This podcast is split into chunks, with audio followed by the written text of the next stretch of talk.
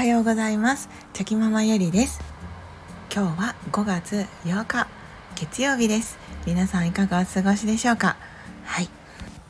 やーゴールデンウィークはどうでしたか？楽しいゴールデンウィークが過ごせましたでしょうか？はい。まあもう今日からはまた通常通りですね。はい。あのー、日常が戻ってきましたので、はい、私もまあそ とはいえどいつも通りですね。まあ、ぼちぼち無理しすぎずにやっていこうと思います。はい、ではまあ今日はですねあのあ最近あ夫と私でこう習慣化したかったことが習慣化できているなあというこうまあそんなことをですねあのいつも最近思ってるんですけれどもでまあ改めてあやっぱり何か習慣化したい時っていうのは自分に合った方法で、はい、とにかくあの工程を少なくすることその作業をするまでのあの工程をとにかくシンプルに無駄を省いてやりやすくすることが大切だなって 思った、まあ、気づきをお話しさせていただこうかなと思います。はい、ゆるゆるお付き合いいただけると嬉しいです。えっ、ー、とですね最近と言ってももう4月ぐらいからえっ、ー、と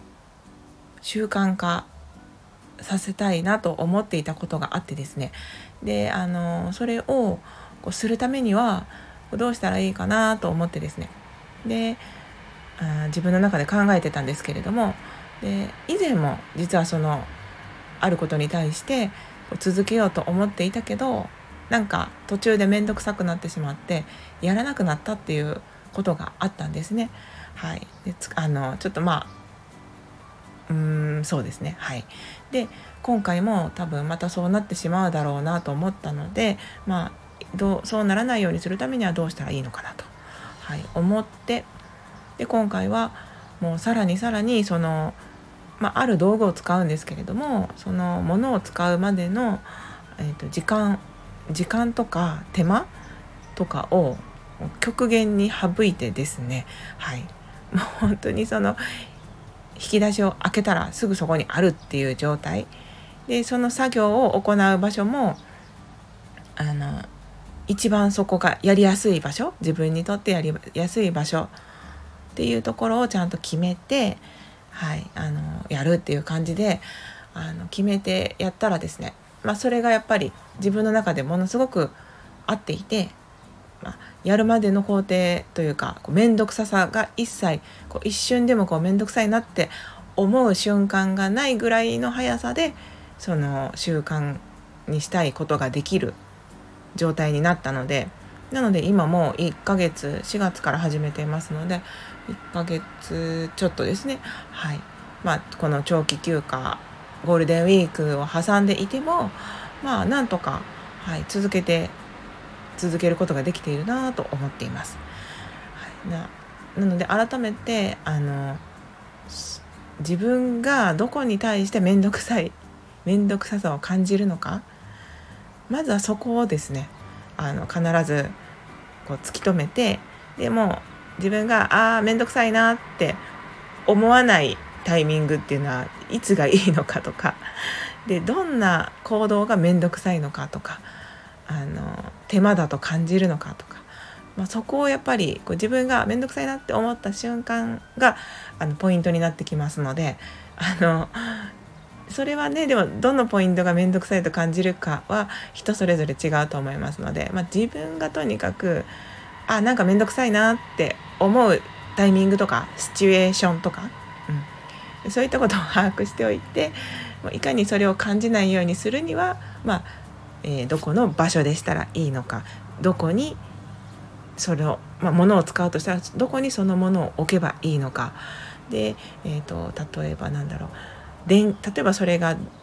こう電源を使うものだったらあどこにどこのコンセントを使うのかとか、まあ、ちょっと分かんないんですけどなんか例えばそんな感じで、うん、結構細かく分解していってあシチュエーションを考えてですねでどうすればいいのかっていうことを考えるとあの結構ベストな方法が見つかってくるんじゃないかなと思います。はい、なのでまあ今のところずっと続いていまして多分この調子でいけばまあまあ全然毎日毎日というか面倒くさいと感じることなく続けていけていますので、はい、あの続けれそうだなと思って よかったなと思っている状態です。はい、いや夫もね同じようにそのちょっと習慣化したいっていうことでやってるんですけど夫もねなんか今んとこ続いてるみたいででやっぱり夫にも何で続くか聞いてみるとあやっぱその面倒くさいと感じることなくもう感じる瞬間がないほど、まあ、その作業を行うまでが簡潔にあの省かれていてあのパッとできるっていうことがやっぱり一番続くポイントだろうなって言ってましたので、うん、やっぱそういったあの自分たちが何に対して面倒くささを感じているのかっていうことを掘り下げるっていうのは、はい、とっても大切なことなんだなっていうことを改めて思いました。はい。まあ、とは言ってもそうですね。なんか続けたいことの中でもやっぱり続かないものがあったりとか、まあ、例えば私だったらうん運動とかはあんまり好きじゃないので どうしてもねちょっとその頑張らなきゃっていう意志力がないとできませんしやっぱその習慣化できることってその先のやっぱゴールっていうんですかねこうなってたいなとかこうこうなりたいなこうありたいなとかなんかその自分のそのそうなってる未来の姿を、まあ、そリアルに想像できた時に、まあ、そこに自分がメリットを感じているからこそ、まあ、そこに向かって進んでいけるのかなと思いますので、まあやっぱり習慣化ねどんだけ簡単にしてもやっぱりその先の自分自身のこう 何て言うかできているできた姿が自分にとって魅力的ではないと。はい。なんか結局はやらなくなっちゃうのかなと思いますので、うん。まあ、そういったあのこともしっかり考えることって大事なんだなと思います。はい。